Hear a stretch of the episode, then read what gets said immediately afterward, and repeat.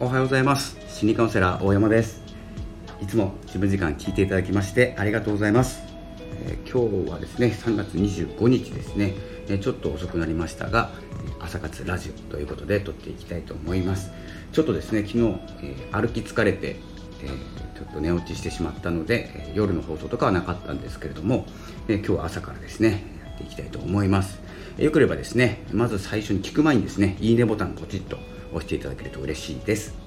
ということで今日ですねえっとこのラジオ放送とか、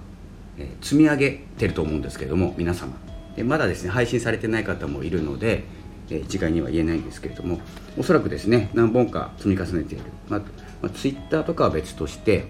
えっとブログとかもそうなんですけどある程度積み上げてきたものってどうしてますかっていうお話なんですね。えーとですねまあ、資産として使うんであればそろそろですね大体100本ぐらいかな100本ぐらいしたらですね,、えーとですねまあ、運用していくっていうことに使うっていうことを考えていった方が楽になります。えというのは今まで取ったものって、えーと、と遡って全部聞く人ってなかなかいないんですよ。でですね、まあ、ブログもリライトかけてですねリライトっていうのは書き直すんですけど自分で読んだ、えーと書いた記事を書き直して、えーとですねまあ、Google の検索エンジンに合うようにするとか、えー、と何かの教材にするとかですねいろんな使い方をするんですけど音声もそうだと思っていて改めて聞いてみると結構いいこと言ってる放送とかあるんですよ。僕はちょっと今のところ見当たらないんですけど、まあ、ちょっと雑談が多すぎて。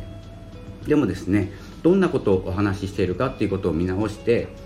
えー、数ある人は大変なんですけどこれ徐々にやっていくことがいいかなと思います。でタイトルにですね例えば僕だったら悩みについてとか音声配信についてとかですね分かりやすいようにカテゴライズっていうかあのカテゴリーっていう何ていうんですかねカテゴリーは分けていくっていう感じですかね。音声配信について話しているもの、えー、心理的なものカウンセリング的なものもいいんですけれどもどんなカテゴリーでもいいんですけど自分に分かりやすく分けておいて、まあ、ノートかなんかにですねこう貼り付けていってタイトルをつけていくと,、えーと、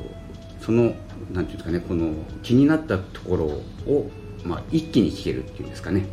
一目瞭然で何本取ってるかが分かってくるので便利になると思います、まあ、その運用していく僕もですね今、まあ、半分この間消したんで今240超えてきたかちょっと自分で数見えないんであれなんですけど今また番号をつけてるんですけどこれを分けていくことによって自分でもそのどの分野が足りないかどの分野って結構音声配信配信者さん向け初心者さん向けあとはカウンセリングとしてあとは生き方とかですね自分らしさとかっていうのは全部あのあるんですけどそれをカテゴリーに分けていくことによってあの例えば新規の方に対してが多かったり配信者さんに向けてが多かったり。でカウンセラーで、えー、自己紹介してるのに心理学のことこの間コメントいただいたんですけれども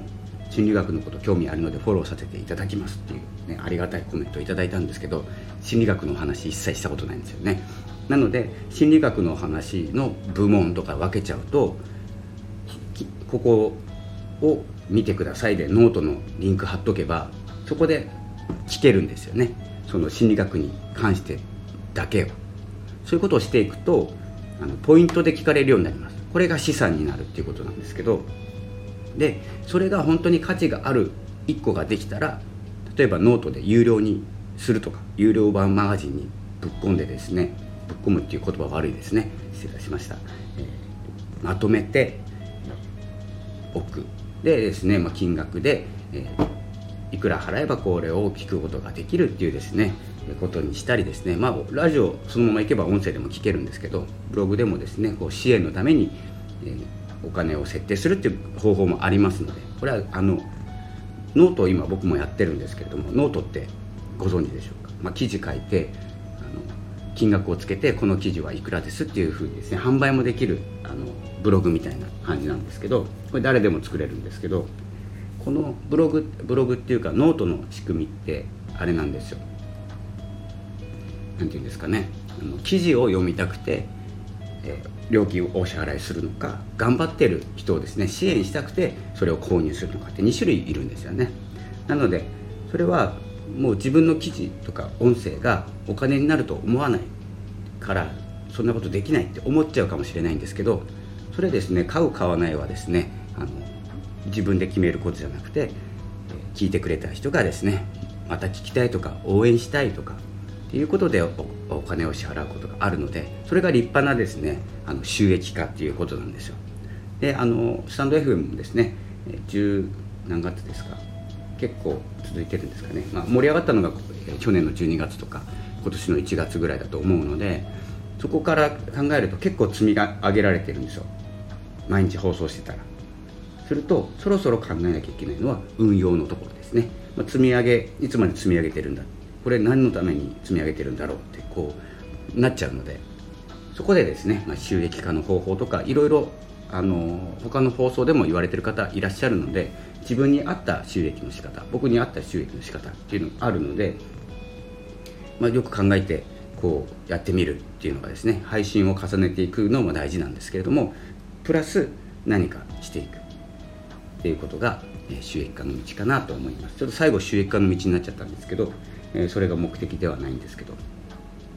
まあ、その方法についてもですねもしあのご質問などありましたら、えお聞きいただければと思います。そんな感じでですね今日の朝活ラジオは、えこの辺で失礼したいと思います。またお会いしましょう。最後までありがとうございました。よければフォローお願いします。それではさよなら。